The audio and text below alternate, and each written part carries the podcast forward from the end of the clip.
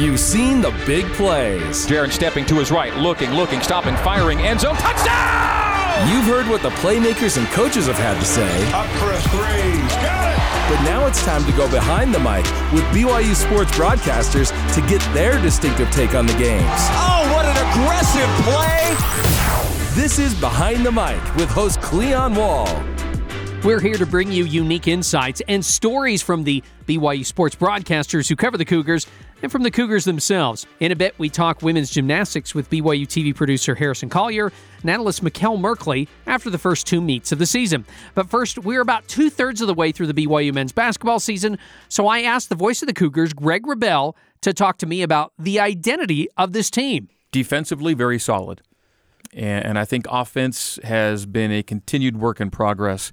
And, and, and the offensive numbers aren't what we've been used to seeing from BYU um, under Mark Pope or otherwise, but the defensive numbers are better than we've been seeing in the past. And so BYU's identity really has been established on the defensive end with the offense coming along. And the Pepperdine's a good example of a game where they had to be good offensively because Pepperdine plays at such a fast tempo and scores so many points that the game did get up into the 80s for the Waves. BYU had to be good, and the Cougs were scoring 91, but that's a Division One high for them this year.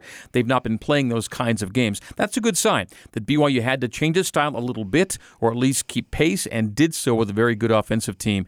Uh, but the defensive numbers have really been there for BYU. The Gonzaga game is a great example. That's the best shooting team in the country that came into BYU and was kept well below its field goal percentage average on uh, on the year. And the Cougars had that game pacing in the 60s till the very end when both teams end up scoring in the 70s. So I thought the Gonzaga game was a really good example of how good BYU is and can be defensively. And if they just rely on that, they should be able to finish in the top tier in the West Coast Conference.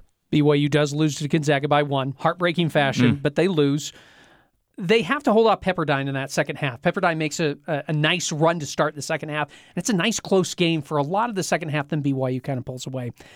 I, I'm still encouraged by this team after what happened to them early in the season. After watching them early in the season and watching them now, I'm still encouraged. What about you? Encouraged or discouraged from this past week? I know some fans might say I'm a little discouraged just because you know we didn't complete. You know we could have we could have won two games. We only won one game. I don't know. I, I'm just still kind of like I'm still kind of encouraged by this team because I still think they're they're kind of finding themselves right now. The outcome against Gonzaga is so disappointing, but the process that put them in position to win was uh, was exactly what you need to see from this BYU team. So I am encouraged.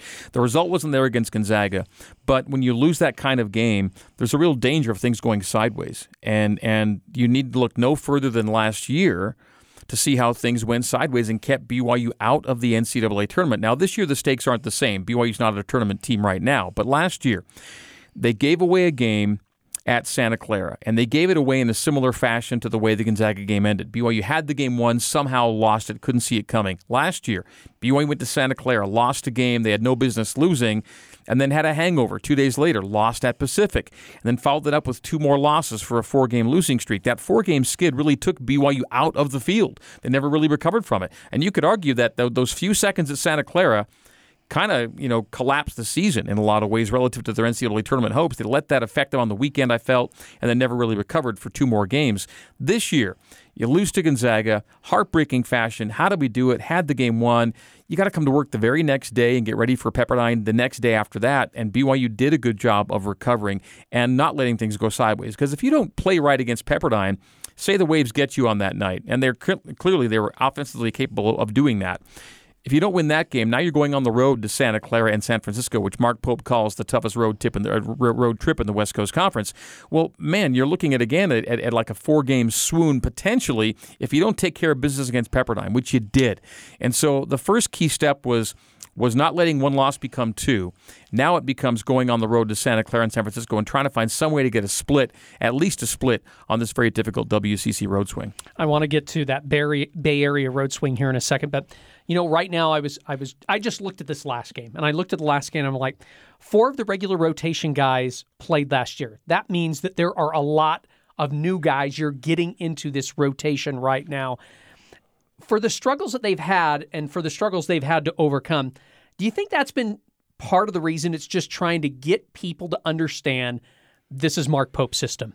And not only that, there, there were key roles that changed in season. Injuries have been uh, kind of a constant with this program uh, for a while, and and it happened again. Not getting Trevin Knell to play this season, losing Spencer Johnson early in the season, those are two big blows for this team. Just having to recover from that and then making a change at point guard, another huge switch for this team. Uh, going from a senior to a freshman point guard, you know, how does the freshman play and how does the senior respond? All questions BYU had to answer. And so for all the, you know, I'm running into a lot of teams as BYU goes and, and, and takes on different teams. I'm running into a lot of teams that settle on a lineup early and they've been in that lineup all year. And BYU's not been that team, you know, by necessity, injury, but some tactics as, as well, leading Mark Pope to really shuffle the deck, and that's a big part of things too. Um, the teams that are that are veteran and and stable with their lineups tend to do very well, and and BYU has older players, but not older together. So in in some respect, they've been new or young in that they're playing together as a group for the first time. Then when you add the injuries on top of that, they've had to shuffle a lot of cards to get to this point. So when you're 14 and 7, dealing with what, what BYU's dealt with, I think all things considered, the Cougs have done a nice job trying to form something on the fly. Newest guy who's impressed you the most? Uh, you mentioned one guy who took over as point guard. That's Dallin Hall. It could be him.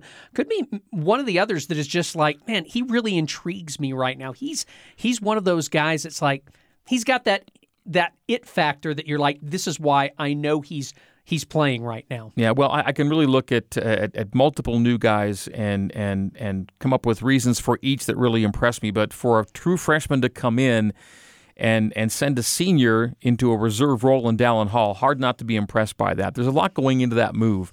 And for Mark Pope to trust Dallin Hall as a true freshman says that he's going to be a, or, or, or, is and will be a special player. You just don't do that with an average true freshman when you've got a, a fifth year senior that you brought in to run the point. Um, so Dallin having done that was was extremely impressive, and and and Coach Mark Pope clearly trusts his leadership abilities. Jaxson Robinson has had multiple games this year where he just gets hot and goes off. I think he's got five or six games now where he's hit four or more threes in a game. Really smooth stroke and and a player that you can see fitting in, I think, really well in a Big 12 scenario. I think those two guys jump up immediately, but you know you can't ignore the fact that Rudi Williams is BYU's uh, you know third leading scorer on this team, and and now doing it in a different role. Now he's in a bit of a scoring dip right now. He's he's not put up a lot of big numbers the last three weeks, but um, I, I, think he showed by going into that new role what kind of player he is, and still um, has those moments and those those kind of flashes that show you uh, what makes him a special player. Richie Saunders finally kind of. Uh, uh, reemerged this past game. Had not been scoring it really well. Had a really nice game against Pepperdine. Scored 13 points. And uh, Noah Waterman lately with a shoulder knock has been uh, kind of sent to a, maybe more of a secondary role. But he did start 11 games for BYU. So wow, I just rattled off all the newcomers and reasons why I like each of them in different ways. But I think you have to go with the quarterback, and that's Dallin Hall for making the biggest strides at the earliest stage. Fousseyni Traore scores 19 points against Pepperdine. Is he the most consistent guy or the guy that you need to depend on the most right now? Because he is your one low post scorer that is a low post scorer. You don't really have a lot of other guys like that right, right. now. And Atiki is really coming along, by the way. Atiki Ali Atiki, I think, has made great strides in the last just uh, just the last month. Now, Foose doesn't need to score big numbers uh, to have an impact, but if you single team him, he will. But by the fact that he's so good down low, if he's not scoring big numbers, it's because he's being doubled, which, which means somebody else is open and he's finding the right guy. So I think either way, Foose is the most consistent and reliable option on this team uh, because of what he either does or threatens to do that puts BYU in a good spot. And the fact that Foose and Atiki Ali Atiki are both 70% free throw shooters, Atiki in the low 70s, Foose in the high 70s to near 80, that's also massive. So many bigs in the game now are a weakness, where if you simply attack them and foul them, put them at the line, you'll gain some points over the stretch of the game. That's not the case with these guys. You will lose points to BYU if you foul Foose and Atiki right now. You mentioned Atiki, how he's improved. I just noticed in one of the last games I watched him play, he hit a nice little jump hook, and I'm I'm not saying he hasn't made any, But I thought, wow, to me, in just like two seasons, I'm like, wow, that that looks nice. It looks smooth. He looked confident with it too. And, and, and his free throw stroke is also an indication of what kind of shooter he is. That's a really nice stroke too. And what impressed me three or four games ago was a square up jumper. We've not seen a lot of that from Tiki, but it's clearly in his game. And so a really feathery touch, and that bodes well for the future as well. San Francisco, what makes you nervous, excited about that game? Well, that's the weekend game, uh, the Saturday game. Uh, just the fact that they're so three point reliant, and, and and if they're not making them, you're probably going to beat that team. And they're off to a one and five start before the weekend games. Before before the Thursday game, they're one and five. Uh, nobody saw that coming. I think USF was picked to finish tied for third with BYU in the WCC. A one and five start was unpredictable. Um, they're just so three point reliant. Uh, they're they're, the, among the top 10 teams in the country in, in percentage of three point attempts per field goal attempt and also percentage of points scored on threes. Nearly half their points, about 49% of their points come on three pointers. That's a massive percentage. and if they're on, you're in trouble. If they're not, you're probably going to beat them. Uh, Santa Clara, really scary team. Their only two losses in conference are close losses, granted both at home, but close losses to St. Mary's and Gonzaga. Yeah they might feel like this is their time to be the solid number three squad, at least for this season uh, in the WCC, especially as BYU is on their way out. Right, and and the big question about Santa Clara, not to be answered probably until Thursday, is does Brandon Podziemski play in this game? Brandon Podziemski was a revelation. His first two games this year, back-to-back 30-point games.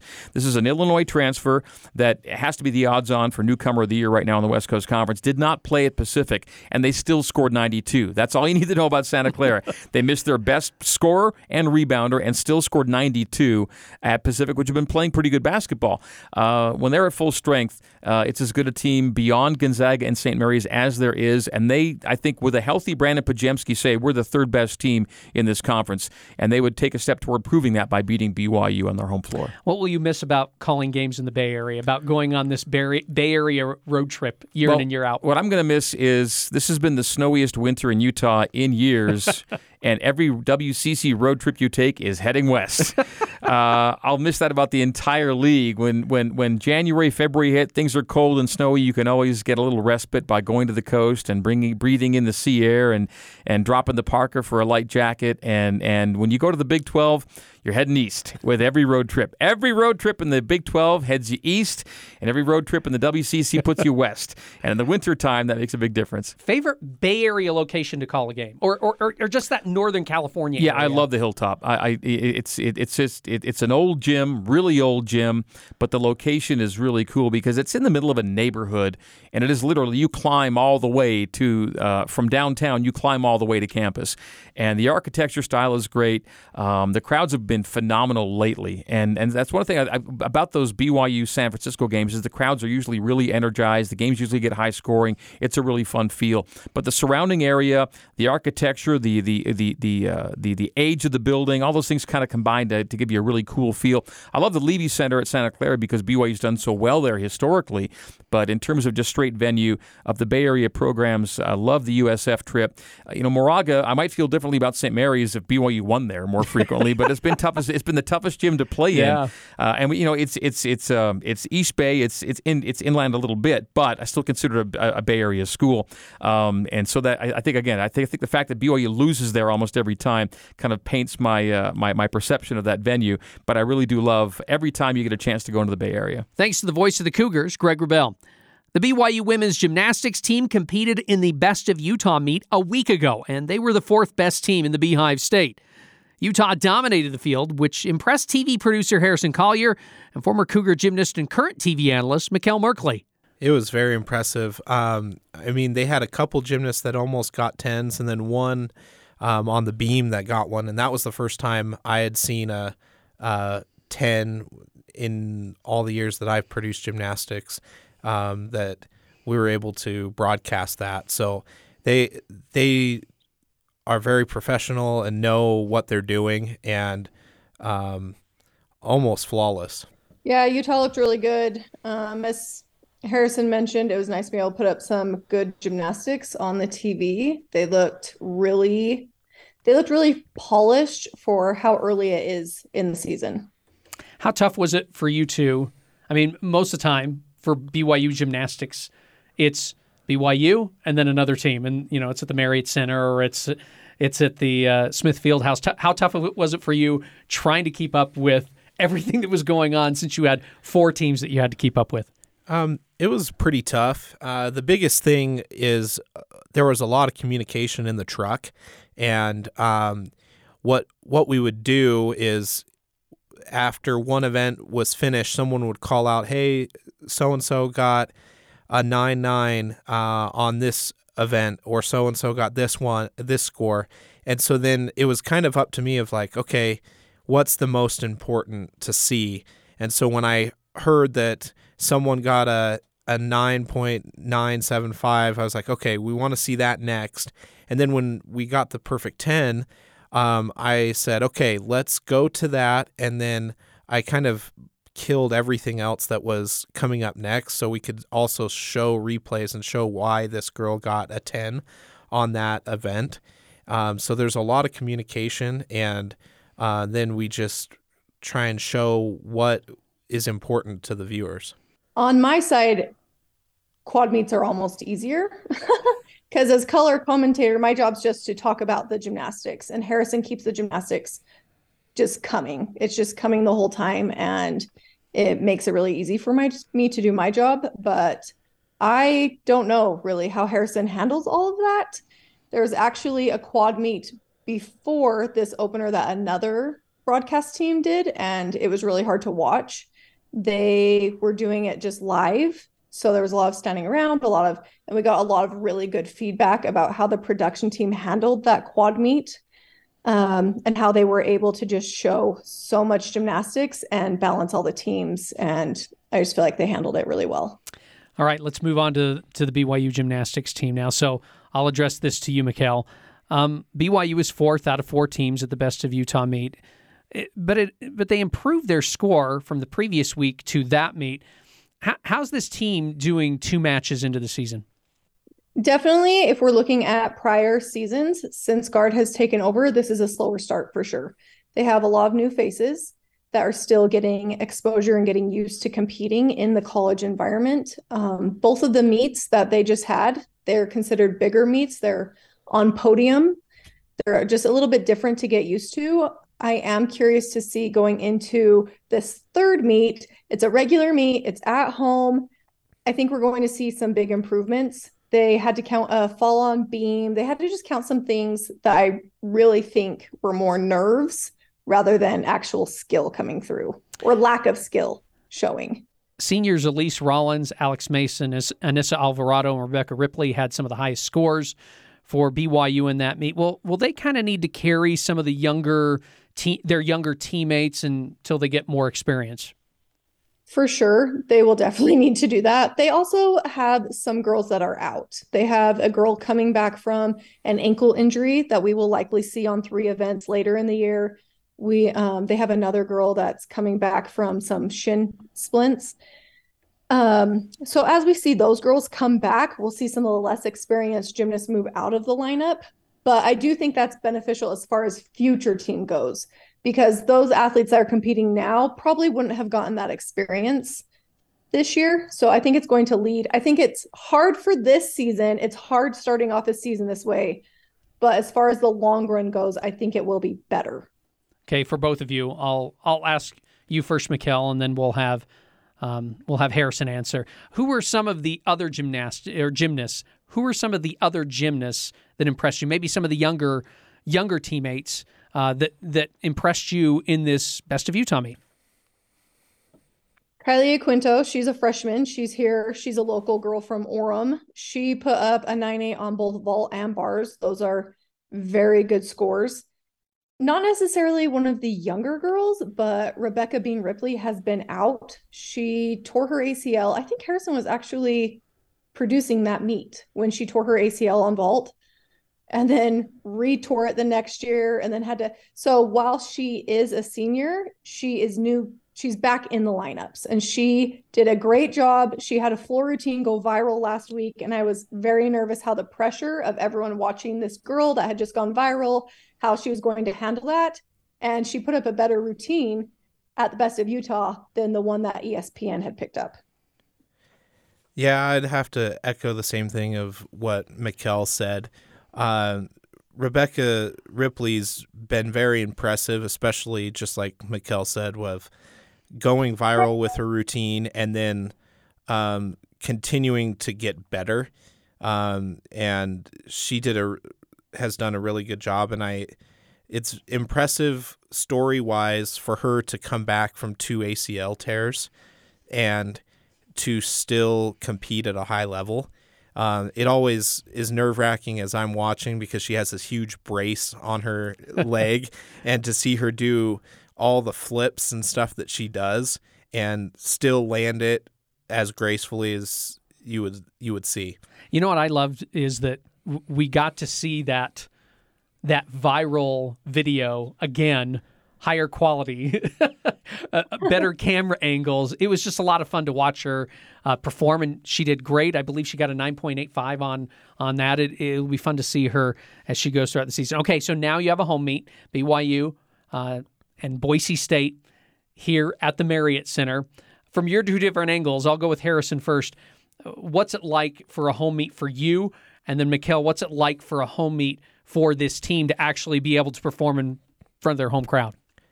For the BYU TV side of it, uh, it's a little easier. You're kind of in your own environment uh, where we're in our own control room. We're not in a truck. Uh, we also get to place the cameras a little bit better. Uh, and we also only have two teams to worry about. So it makes it a lot more simpler, and we can uh, educate the fans a lot better on different things because we're able to show replays and show why they got the scores that they did. That's what I was going to say as far as educating the fans. So much easier in a dual meet because in a quad meet, it's all just moving so fast. We're going from routine to the next routine to the next routine. And sometimes there's questions that I know I have when I watch other sports. I get really confused. So I do my best to educate fans um, who are maybe just flipping through the channels and found gymnastics and don't understand the rules. And having that little bit of extra downtime in a dual meet is a lot easier. As far as being a gymnast goes, home meets are awesome. Everyone's cheering. You're used to the equipment. Equipment is different everywhere. Some of it's bouncier, some of it swings a little faster. So just not having to adjust and being able to sleep in your own bed and eat normal food and not be at restaurants all the time. Everything is just a little bit easier at a home meet.